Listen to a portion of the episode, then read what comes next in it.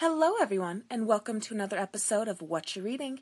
This will be for the week of August 27th. Oh, dear God, where did the summer go? Like, where did all of August go? Oh, it's been crazy. Speaking of crazy, before I get into the books, let's do something a little bit different. Um, in case you're not on Twitter, which is where a lot of this was being, um, you know, shared and talked about, this past week we had an author, a very popular, very well known uh, romance author, who went into the RWA private uh, author forums and basically showed her ass. Uh, and you know what? It's been put out there by other authors. There's no shade. The author that did this was dear old Linda Howard. Uh, apparently, Linda Howard believes that there in essence there is no more room at the table for other authors. And by other she really means marginalized authors.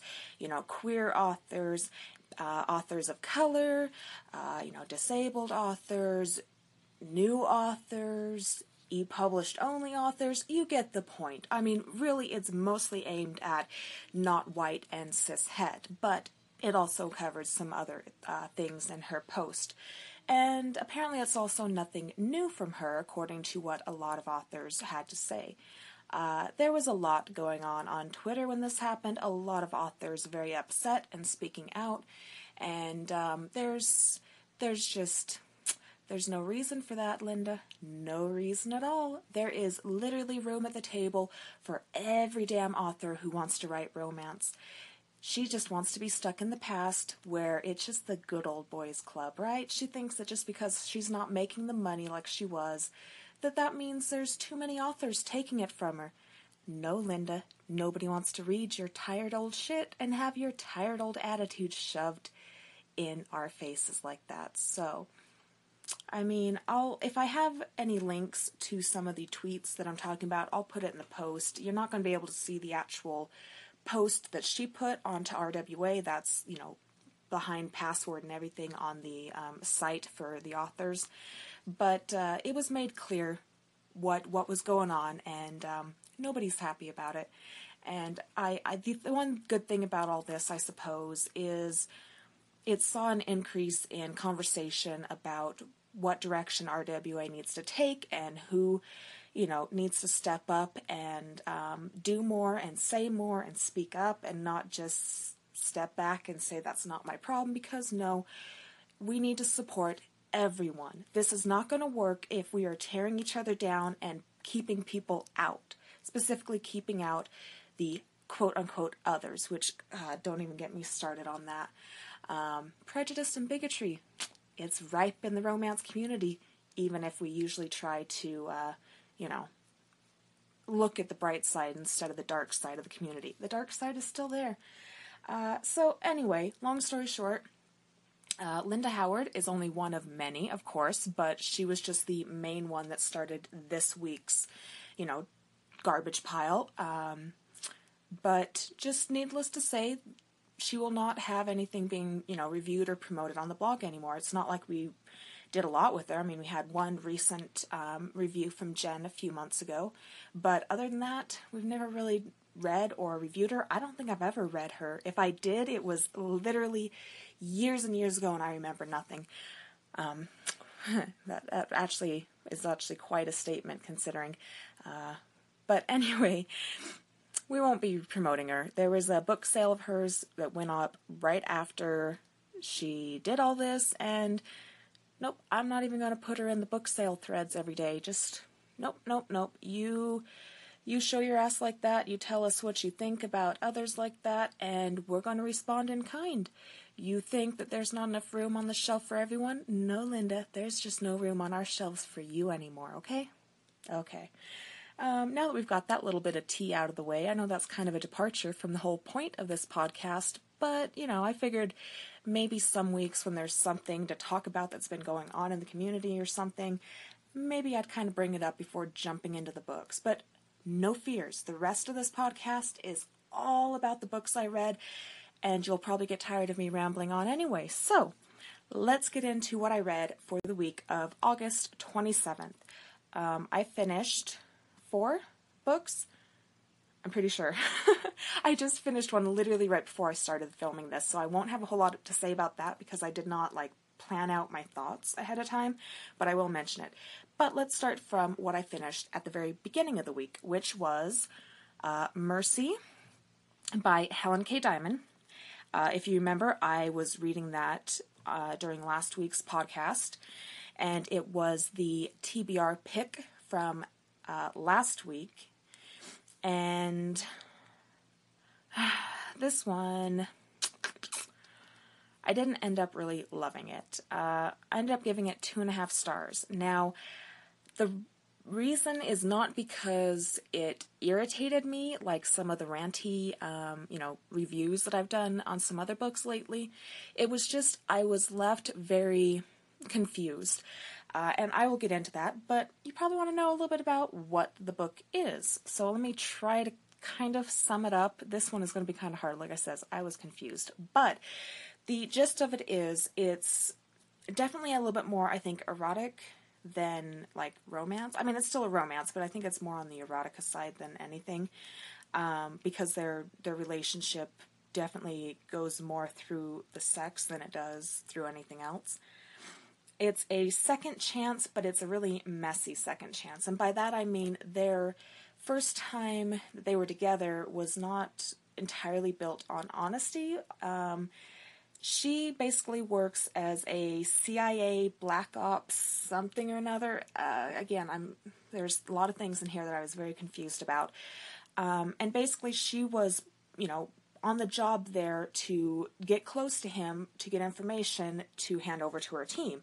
Of course, he doesn't know that she's there for that. He just, you know, falls for her, and well, of course, it's more about sex than anything else. But you know, he just thinks that that's this woman that he met and that they're, you know, fucking and dating and whatever until lo and behold, her team busts in on him and drags him off to jail, literally with his dick still hanging out. Um, and he has to face that the woman he thought that he might have been falling for or having feelings for literally just spent those all those months um, you know playing him to betray him and uh, he ends up getting out of the jail. Um, I don't even know if he really went in. He just kind of worked some magic and got out of it. And now it is some amount of time later, um, and she's back on his doorstep uh, of his club. He owns like a gentleman's club, strip club. Again, I was kind of confused on some things there. Um, but she's back there and she needs a place to stay. She needs help. Her her team has been disbanded and they're all slowly being killed off and she doesn't know what's going on. So she figures that he's the safe option of someone who can help or at the very least that maybe he'll have some information about her team. I again, uh, it comes down to I didn't know what was going on. Um, it felt like throughout the whole book it felt like I had just been dropped into the middle of a story and I didn't go anywhere. I didn't really learn anything. Nothing was fully explained. I didn't know what happened before. I didn't know what it was what it was leading to.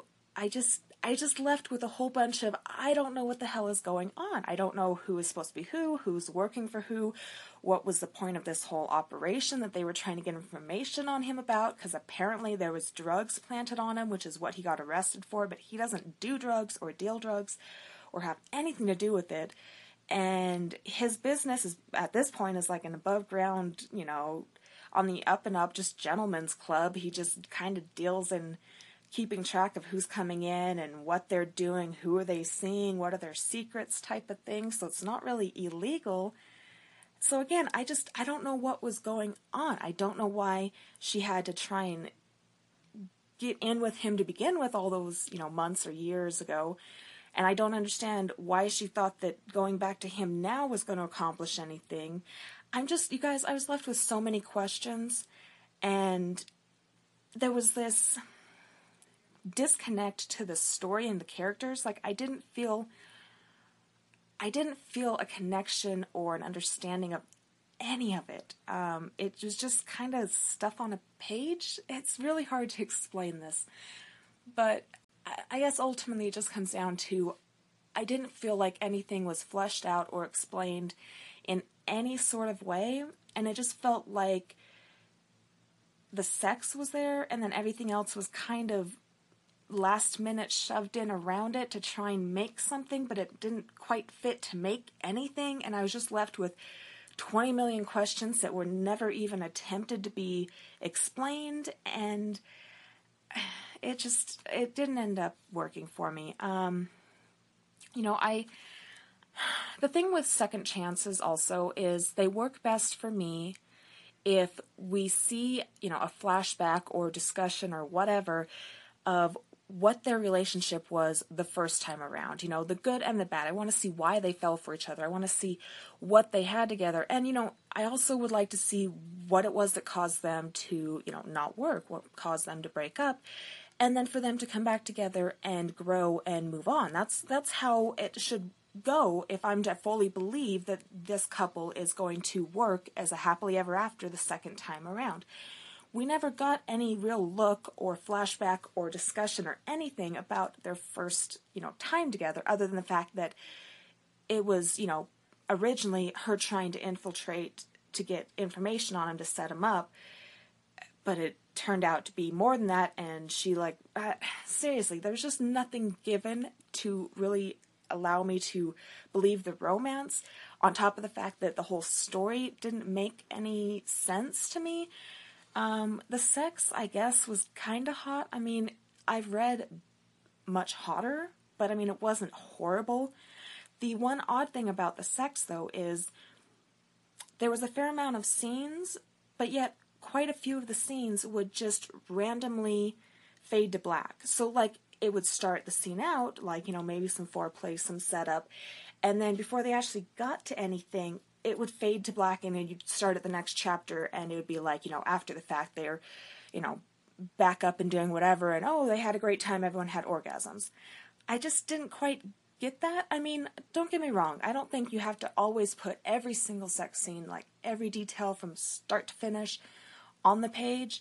But if you're going to have so many there and they're, you know, fairly explicit, I mean, like I says, it's kind of more erotica, but again, I've also read hotter. Anyway, my point is, if you're going to do that, I just didn't quite understand so many fade to blacks. It just felt odd. um, there. Sorry, I'm trying to think what I can say that's good because, you know, you might be thinking, well, why two and a half stars if you're saying that so much of this was confusing and, you know, you didn't connect to it?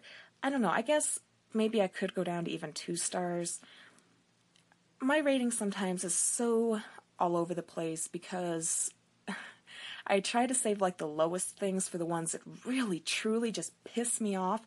And then it's those ones that have issues, but they weren't like garbage, you know, that just kind of falls into that murky water in between. And it's kind of like maybe this is a two star, maybe it's a two and a half.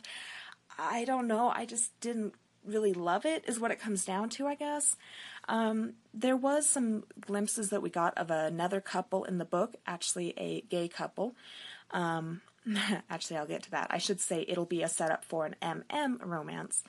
Um, and apparently, they do have a follow up, or they have their own novella later on in the series. Uh, their book is Taken, I believe it is.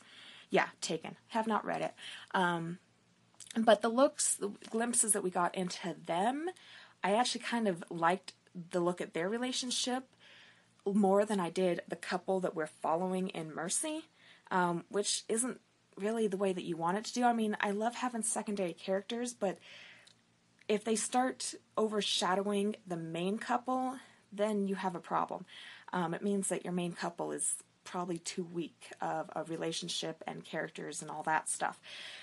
Um, but like I says, the the two uh, guys, which was Wade, um, which was the hero Jarrett's. I don't think I even told you the hero's name. I'm sorry. I'm all over the place today, you guys. Uh, the hero of Mercy is Jarrett. The heroine is Becca. Uh, Wade is the manager of the club, I believe, for Jarrett. And Elijah was a former team member on Becca's CIA Black Ops, whatever the fuck team. Um, he's in hiding. She doesn't even know that he's there for a while or that he's alive. That's, you know, a whole other part of that confusing story. Anyway, Wade and Elijah, they were, you know, pretty hot together. Um, we never really got a full on, like, sex scene of theirs either. It also was usually kind of fade to black in the middle of their scenes, which I could kind of get because they weren't the main couple in this book, so I was okay with that. What we got was a nice tease, and it, you know, caught my attention. I was quite interested in them. I might look into doing their novella at some point, but here's a downfall or a, um, you know, a bad thing to their relationship. Because we get towards the end of the book, we suddenly get this extremely biphobic um, part that comes into it. So, multiple times, the main characters who know um, Elijah, uh, so mainly like Becca, who knew him and worked with him for all those years and whatever, she would say, "Oh, he's just pretending to be gay because uh, you know Elijah's just always slept with whoever, you know, on the job and off the job, but he's not really gay. He's just pretending. So you know, you better warn Wade that this is not real." Um, excuse me, excuse me. Fuck that shit. If he has been with both men and women, whether it was for the job or not, then clearly he's not straight. He's not gay. He's not pretending to be either of those. There's a word for what he is. Do you need me to repeat it? Do you? Okay. One more time for the people in the back. Bisexual. He is apparently bisexual, or I suppose you could even argue pansexual, which is, you know, a similar um, orient, sexual orientation, but there's differences in how people care to label themselves. Anyway, my point is, he's not pretending to be gay. He's not pretending to be straight. He honestly, apparently, on one, you know, one level or another, likes to sleep with men and likes to sleep with women. And just because he's with a guy right now does not mean he's gay or even pretending to be gay.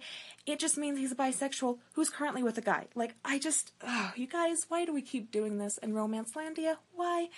And listen, I was like really upset when I came across this because I thought that I thought that this author would know better and do better. Um, and I don't know. This is I think this book has been out.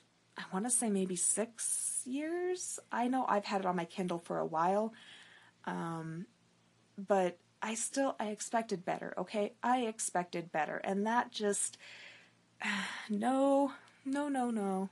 He's not pretending. He's bi. Let's stop with this biphobic shit. Okay? Okay. So, you know, I'm I've been rambling on this one too long and it's going all over the place. Final verdict, Mercy was it was just kind of okay. Um, I really wouldn't necessarily recommend it, especially for the price. It is eight ninety nine for an ebook. And no, it's it's not worth that, you guys. I think you would be far too um, far too annoyed by some of the stuff that I've mentioned and the fact that you don't you don't get a full story and nothing's fully explained.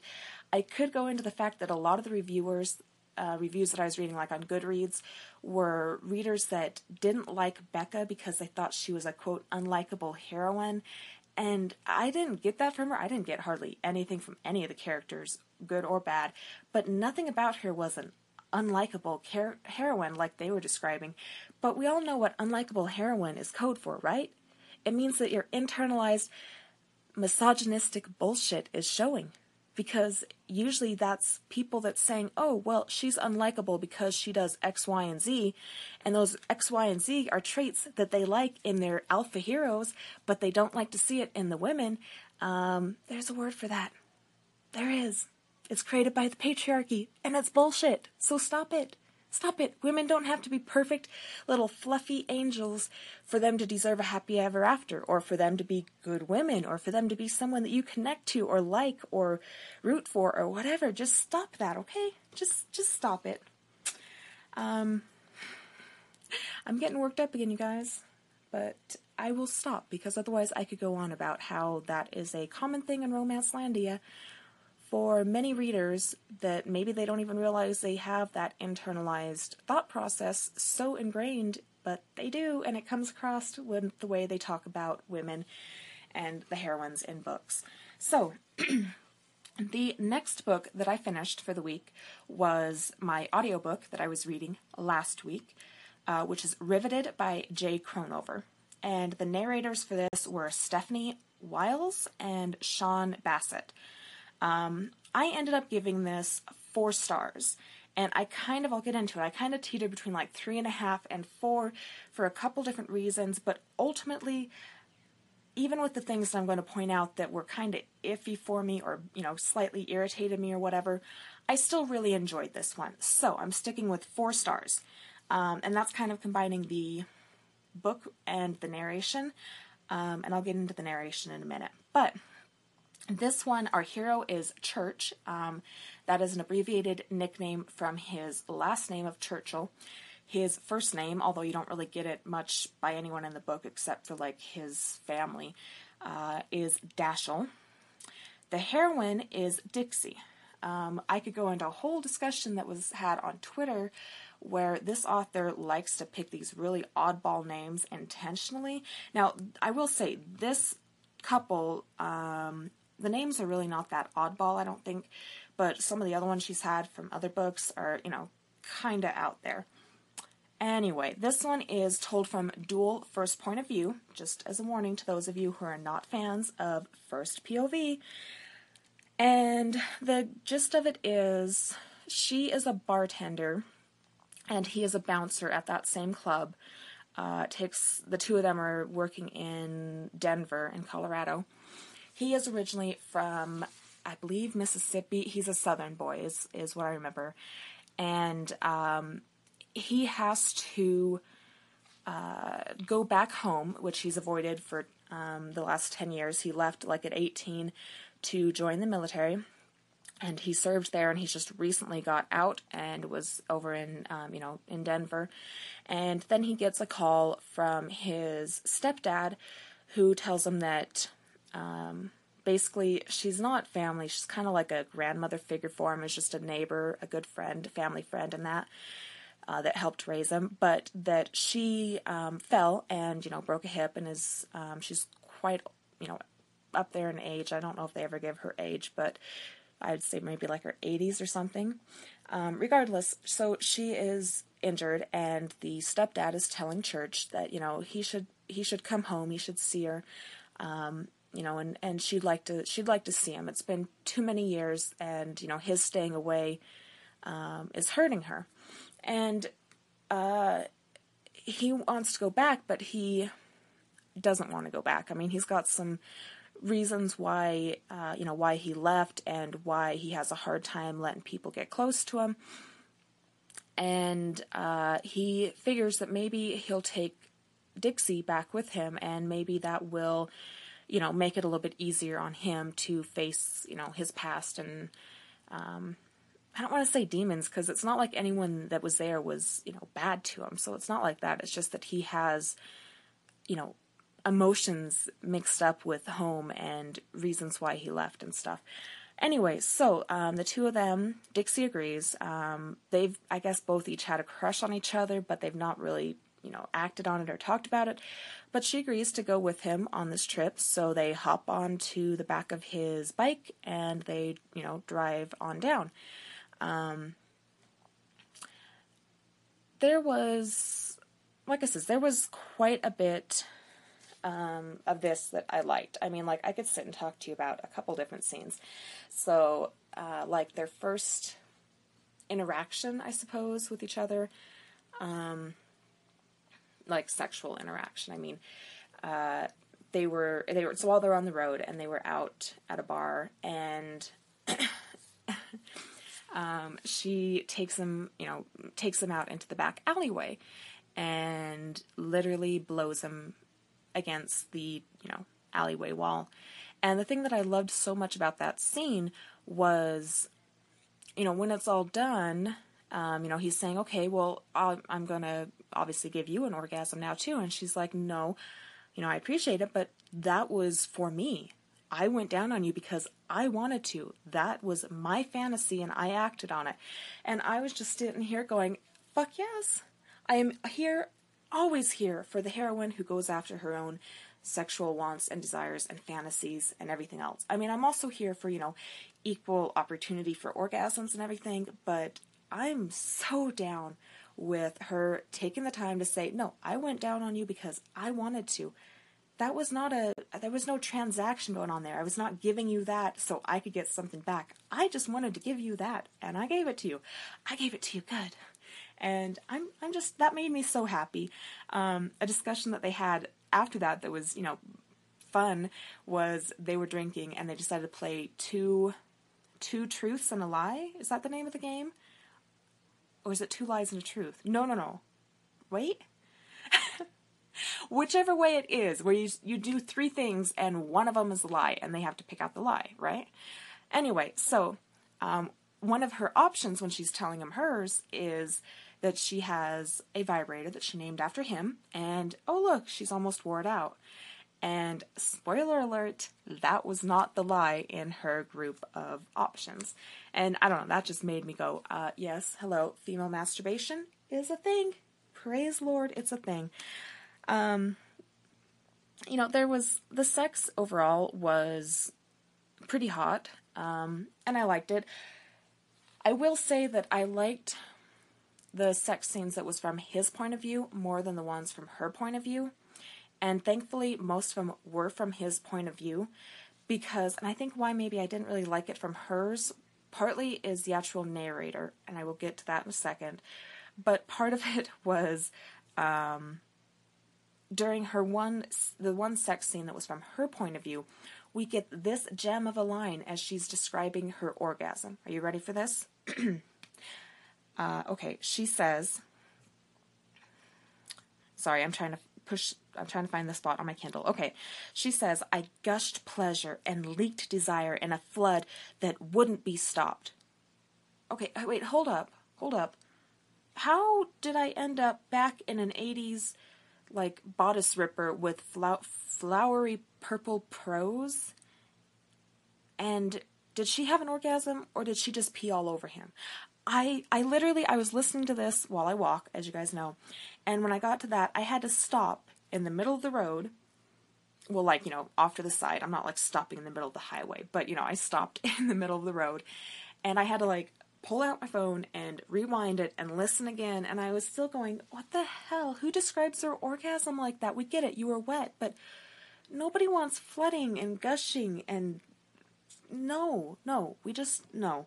Um, so that could be partly why the couple sex scenes from her point of view um, never quite worked as well for me. I think that was that first line or that first scene, that first that line from that first scene just kind of hit me the wrong way and maybe set it up. But I mean, pretty much the rest of the sex was um, was pretty good. It was quite hot at times, and I was here for it. He's constantly teaching her that she needs to come first. And I mean, yeah, he means that in the literal sexual way, but he was also trying to teach her that she needs to stop trying to, you know, fix everyone's problems instead of living her own life and letting everyone fix their own shit, basically. Um, which is always a good lesson to learn. And, you know, hey, that hit home because I need to learn that lesson too. Um, I liked that she's she's kind of a cheery, you know, very happy, sunshiny type of heroine for the most part. But I like that she was also very strong. Uh, she likes to wear like quirky shirts, like that have different sayings on them. And she's having a conversation at one time, or like discussion. No, was she talking to anyone? Maybe she was just kind of like internal dialogue or something it's a lot harder for me to keep these straight when I'm doing audiobooks, you guys, because I'm not highlighting quotes to to look back on. But anyway, um, she was talking about how you know she wears the shirts because they're part of who she is and her personality, and she would never want to just stop wearing them, no matter what someone had to say about it. And she says, you know, thankfully, church is okay with her shirts, and she says because if he wasn't. I would not get rid of the shirts. I would get rid of him and I would miss that dick, but I would miss myself even more you know, for the part of me that I'd lose if I stopped wearing the shirts. And I was like, fuck yes. You don't change yourself for a guy. If the guy doesn't like something about you, you change the guy. Now, like I says, church was fine with the shirts, so it was just, you know, her speaking hypothetical, but god damn, I loved that part too. Um, So, I don't know. Should we move into some of the things that kind of I didn't like, maybe? Yeah, I guess it's about time, right? So, there's one scene where, sex scene, where he doesn't use a condom, but he doesn't ask her about it first. He, and somehow she doesn't notice it, which, I mean, I have questions, but okay. But he literally just starts fucking her without a condom. And then as she's like, you know, trying to tell him, okay, I'm close. Are you coming with me? And he's like, I can't come with you. I don't have a condom. But he's been fucking her raw. Um, you guys, pre-cum has some sperm in it too. And if he has some sort of STD, that's in there too. But it's not until that point that he tells her, hey, I can't come with you because there's no condom. And she's like, oh, right, you're not wearing a condom. And she's not upset by this. He's just fucked her without asking, without a condom. She didn't notice it. And when he tells her that, she's just like, oh, I trust you though. Honey, I trust you. It's okay. Just pull out right before the end. You guys, no, no. Do I, how many times do I have to say this? No, no. Like that entire scene, just, uh, it was a hot scene up until that point because you ask, guys, you do not just start fucking her without a condom. You ask, you talk. They didn't have a discussion about birth control or if they were clean. He's just like, no, I'm just gonna fuck her anyway and then pull out at the end and it'll be all fine. And she agrees with it. And I'm just here to tell you guys no, no, no, no, no, no, no, no. And again, no. Um, another thing with the sex scenes, and this I will only briefly talk about it here because really it ties into a lot of romance books. So we could have an entire discussion, not just about the scenes in this one in particular, but there's a heavy push for the, um, you know, heteronormative sex and the push for orgasms being connected with vaginal intercourse and vaginal intercourse only. So, throughout this entire book, she never once has an orgasm from him unless he is literally inside of her. So, like, he'll kind of tease her and he goes down on her, but then he pulls back before she has an orgasm. I should say, let me rephrase that. He wants to give her one. She says, no, no, no, I want it I want to come while you're inside me, which is great. Don't get me wrong. But that's how she did it all throughout the book, only while he was inside her. And I should point out, this is not to say that there's a problem if someone has a hard time orgasming, or if someone likes this thing, or this act, or this position, but not this. And so they don't want to do this or have an orgasm for this they want it from that. That's fine. That's not that's not what's going on here or through a lot of romance books. It's the fact that it's treated as if she can only come if she's got a dick inside her. Otherwise it was not a complete orgasm. And you guys fuck that. Fuck that. Fuck that. You can have an orgasm without a dick inside you or by you or in the room with you. You can have an orgasm with the dick by you, but not inside you. I mean, you can just you can have orgasms any number of ways and um call me greedy, but take every single damn orgasm that you can get, no matter how it comes to you or what's being done. Just take all the orgasms. You can have all the orgasms. You don't have to have a dick inside you for you to have a complete and awesome orgasm, okay? So it just kind of pissed me off that because uh, it was the way it was written. It wasn't anything about the character and her wants or desires. It was just kind of this, oh no, honey, I you know, I'm only going to come if you're inside me and we come together. And like I said, that's fine, but there was no other orgasms outside of vaginal intercourse, and I'm just that kind of that just kind of is veering too much towards this very um, old school heteronormative view that we've got, and I was hoping we were moving away from that Romancelandia because I see some stories that are doing it, and then I get this, and it seems like we're taking two steps back. So, um, this ramble is just to tell you you can give your characters orgasms in many different ways as long as it fits the characters. So, like, I'm not saying you've got to bring in this, you know, kinky BDSM stuff if that's not what the characters want. My point is just sex and orgasms is not just the penis in the vagina and thrusting and groaning and spurting and everyone's you know happy and sticky. Like there's a million different things. That also ties back into the whole that no condom scene. Um, they didn't have a condom. That doesn't mean they couldn't have still both gotten off that morning. It just means hey maybe let's not put the penis in the vagina. Just you know just this once we could try something else there's a whole bunch of other options but no that wasn't done um, Should we move away? We'll move away from the sex, right? Okay, so the only other thing. Oh, the narrators. I'm all over the place. It's Friday. The narrators. Um, I liked his narrator, which has a very like slow, deep Southern drawl, um, like the hero was supposed to have. So that fit, and I liked his voice. I don't really have any complaints about his narration. Now, the female narrator, her voice um, was okay. I think it kind of fit Dixie, so that was fine. Um, her pacing was sometimes kind of off, like stopping in weird places in a sentence or whatever. But again, that was fine. But my problem really with the female narrator was when she was doing dialogue for Church's character, she completely changed his character, like 180, because she was making him sound like chipper and kind of like this creepy dude that you would see on the street. I don't know how to explain it, but she changed his character by the voice that she gave him to do his lines.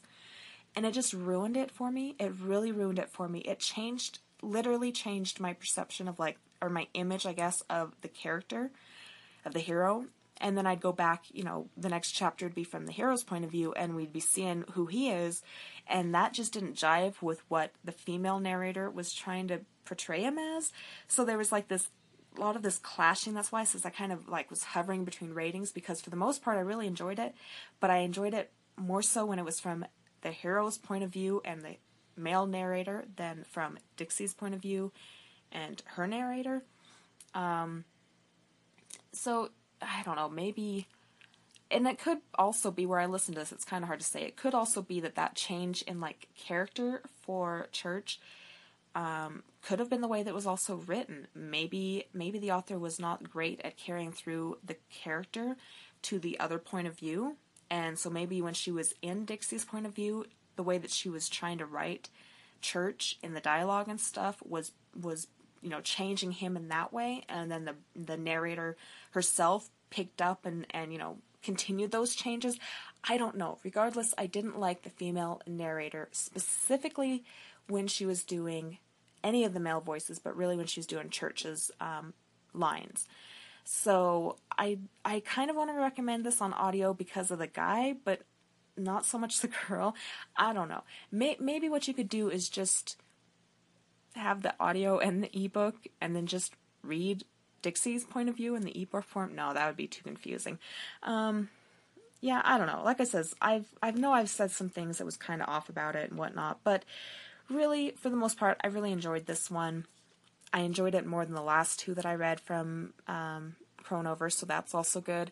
And yeah, um, despite kind of the back and forth, I'm still going to stick with four stars overall for this one because it was it was kind of cute and sweet, and it was you know sexy, and it was just enjoyable. It was an entertaining listen. Um, the one last thing, which could also kind of go off into a larger um, topic, but Church is a hero of color. Um, he is interracial. He is. Um, his dad, yes, his dad was black and Indian, as in India, not as in Native American. Um, and his mother was white. Um, but if you look at the cover and the way that he's described in the book, it matches. He's supposed to be, you know, lighter skinned. Um, still, you know, as he puts it, he didn't fit with the white kids. He didn't fit with the black kids, and I get that, and that's a, you know, that's a valid character to put in the romance, and we need those too. But it also felt like it was an easy out for this author, whose all of her other books are extremely, extremely white um, like you know most of Romancelandia, which is a problem. But um, it just kind of feels like an easy out when your only, you know, hero, or even if it was a heroine of color, is one who is lighter skinned and could potentially pass or somewhat pass more as, you know, quote unquote white. Um, because if you know anything about it, there is a difference in how society treats people of color who are lighter skinned compared to people of color who are very, very dark skinned. And I just felt like if she was going to write a hero of color like we got, which was great, and I, you know, I love that we're getting that, but don't go for the easy out of the lighter skinned one that when you look at the cover model, you could kind of say, oh, I don't know, is he a hero of color or is he just a tan white hero? I, I mean, it's just, he kind of falls in that in between. And I think that's intentionally done because, let's face it, you look at romance covers, especially when we're talking traditionally published, and you're not hardly ever going to see anyone but white models on the cover because white models is what sells or what we're told that sells and what unfortunately a lot of people will gravitate towards and pick up which continues the cycle. So anyway my point is um, i just kind of wished maybe that his character hadn't been interracial like that just because it felt like an easy out in a book in a series an entire you know series of books from her that is white white white white white and now we're getting like this off white.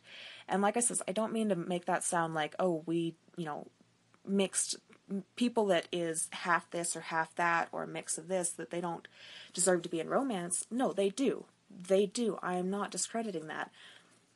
I'm just I just I guess I'm saying we've got to realize that um, that our choice to the choice of how I guess we market something and how we're putting the cover and stuff on it um, it's more than just it's more than just black and white. I don't know. I, that got way off, and I feel like that's kind of like outside of what I am familiar with enough to really talk about. So I'm just going to drop it there and say, you know, yay for having a hero of color, but we still need to do a whole lot better, Romancelandia. Um, actually, one last thing connected to that. Um, there was a point when Dixie kind of showed, not kind of, definitely was waving her white girl flag by, you know, a stupid offhand comment when she is surprised that Church and his dad and, you know, whatever else um, have to deal with everyday racism and they don't even blink an eye at it. And she's kind of like, What do you mean? Why aren't you reacting to that? That was clearly horrible. They're, you know, singling you out because of your skin color. Who does that? Bitch, you need to wake up, white girl. Who does that? That's welcome to society and welcome to the life of, you know, a person of color. So, anyway, that kind of throwaway comment from her, and it was like internal dialogue. It wasn't, um, you know, it wasn't her actually speaking to him or to any character. But regardless, that throwaway comment is, um, that's not, that's not good, I guess is what I'll say. So, moving on. this is going to be a forever long podcast. You guys, I feel like I'm like rambling more so today than in previous ones. I'm supposed to be getting better at this, and I'm off my game today, I guess. Oh well. Okay, so the next book that I finished um, just yesterday was Acting on Impulse by Mia Sosa. Sosa? I apologize for any names that I mess up. Um, this one releases on September 19th and I'm not quite sure yet if I'm going to do a full review on the blog or not. Uh, me and reviews, it kind of depends on my mood and whether I can, you know, get get out what I want to say. So I'm going to kind of, just in case I don't end up doing a review, I will kind of go through a lot of the stuff now. Um, and then if I do do a review, then, you know, maybe this will be a repeat in the review. I don't know. So, this is also a dual first point of view. Um, I ended up giving it four stars in case I did not say that. Our hero is Carter, and our heroine is Tori. So, uh, Tori is a Puerto Rican American. Yay for more, you know, more heroines of color. Yay. Um, the author of this, by the way, is also an author of color, so double yay. Um, Tori is a personal trainer And Carter is a uh, actor. He's pretty much just been like a TV actor, and he's trying to transition more into like movies. Um, he's not like an A-list, you know, like Brad Pitt or anything, but he is a fairly big um, actor. He's you know pretty well known and whatnot. Um, so these two first meet because they both end up on the same plane going to Aruba, I believe it was. They were both going on vacation to an island. Anyway, um, she was trying to get away from a recent breakup that she just had, and he's trying to get away because he just finished one set of filming and he kind of wants to get away from public eye before you know he has to go back and start, um, you know, start on another set. So he's just in coach on the plane and um, he's kind of incognito of course he doesn't want to be recognized and she doesn't recognize who he is at all um, but the, it starts out in his point of view and he is very much like looking at her and going damn that is the woman i'm going to marry. I just i love the way she looks and i love everything about her and i want to know her. And of course at one you're kind of like charmed by this and at the same time you're kind of like oh dude cool your jets. You've literally just looked at her and you want to marry her. Like maybe get to know her. And but it was fun being in his head. So i mean don't get me wrong i'm not really mad at the way that started but you know you definitely have that moment where you're just kind of like dude chill. Just chill it down. Just you know half a notch. Um, but uh, they are on the plane together and then they end up being at the same resort together when they get there. And they spend some time as you know just being friends and talking and whatnot. And then on her second to last day there she finds out um, that he's you know been lying by omission and that he is a big star. She has a thing against um, you know people that are famous because her recent ex was a city councilman who's, you know, a rising star in politics or whatever. And the part of the reason why she ended up um, you know, breaking up with him was because he wanted to be in the public eye, obviously, and she really didn't. Um, and so she doesn't want to get into this again because here she was liking Carter, but then she finds out he's famous and in a much bigger way than her city councilman ex ever would be and that would be you know mean her having to be in the public eye and being in the news and whatever. And she doesn't want that. So um, she takes off and you know leaves a day early and doesn't um, contact him or anything. And uh, he ends up coming to her afterwards after the trip is all done and whatever. He comes back to uh, Philadelphia, Philadelphia, which is where she's at, and he needs her to help him train because he needs to bulk up again. His previous role, he had to lose weight for a role, and now he's um, being considered for a new role, but he would need to be bulked up again. So he decides, well, I'll go to her because I need to fix what I did, and um,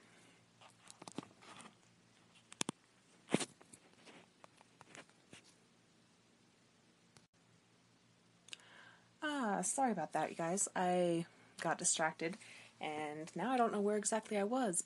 But anyway, he goes to hire her as his trainer. She agrees. They're just going to be, you know, client and trainer. Nothing's going to happen. But oh, hey, she's still attracted to him. He's still attracted to her. She's not going to sleep with the client, but she wants to sleep with him. But he's her client, so dilemma.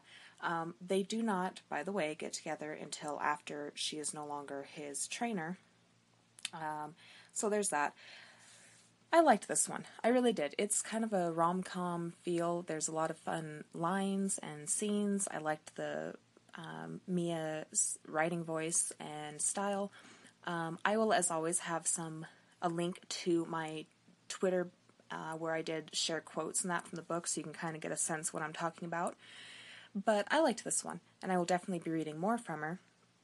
Um, I will say the pacing of the flow of the story was a bit off at times. It kind of seemed like it was slow, and then it was a whole bunch of stuff, and then it was quickly resolved, and I just it wasn't a consistent and even flow for me. Um, it's a slow burn between the two of them, like a really, really slow, slow burn. Uh, when they finally, you know, when the time finally comes, uh, you know, it's pretty hot. Um, I don't really have a lot of complaints. It was it was some pretty hot stuff between the two of them. My one complaint is a particular scene And it was actually their first scene together, so that kind of made it even, um, you know, more of an issue. But it's the scene itself spans um, the end of one chapter from her point of view and goes into the beginning of the next chapter from his point of view. Okay, which is not necessarily a problem. That switch in you know the chapter and the point of view. That's that's not necessarily the problem, but the transition. There was literally no transition, and by that I mean uh, in her point of view, in that he had been going down on her. He just made her climax. Everything's all good and happy. And, you know, she's having her little internal moment of, you know, oh, that was amazing, you know, blah, blah, blah. And then you move to the beginning of the next chapter, which is like, you know, you turn the page, literally, you turn the page, and it's his point of view.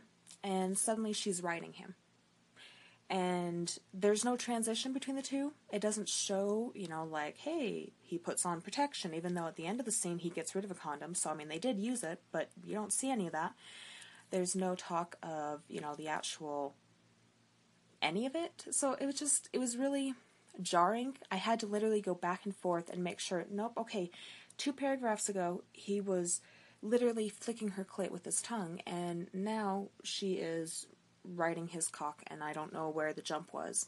Or I should say, I don't know where the trans- transition was because it was literally just a jump from A to B, and or it should be A to C, and I wanted to see that B in between, and we didn't get it. And since this, especially since this was their first time period together, I don't know. That just kind of felt like we were being the reader was being cheated. Maybe it's just me, but I mean that makes it that makes it sound like I'm saying, well, the whole point is obviously the first time the dick goes into the vagina. No, that's not what I mean. But it still felt like I was being cheated out of something. Plus, it was just kind of confusing.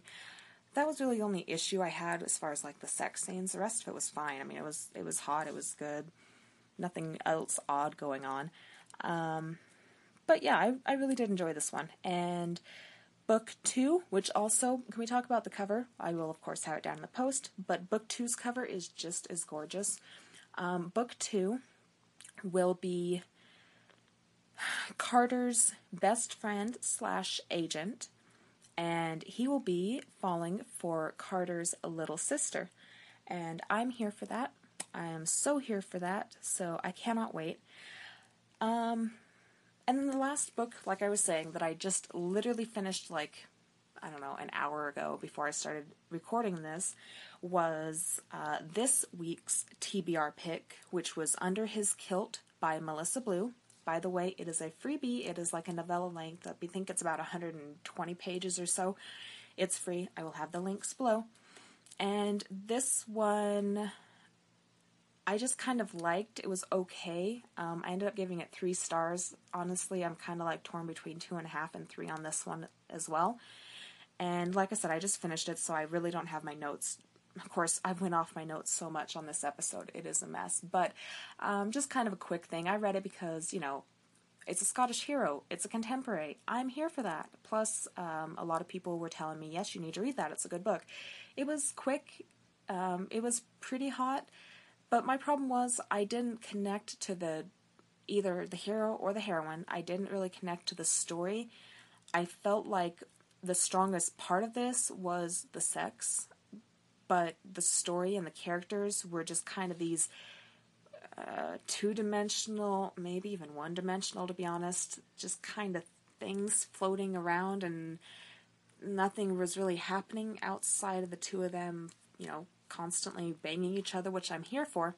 You know, I'm here for the sexy times. I have no complaints about that. I just, I wanted more from the rest of it, and I didn't get that.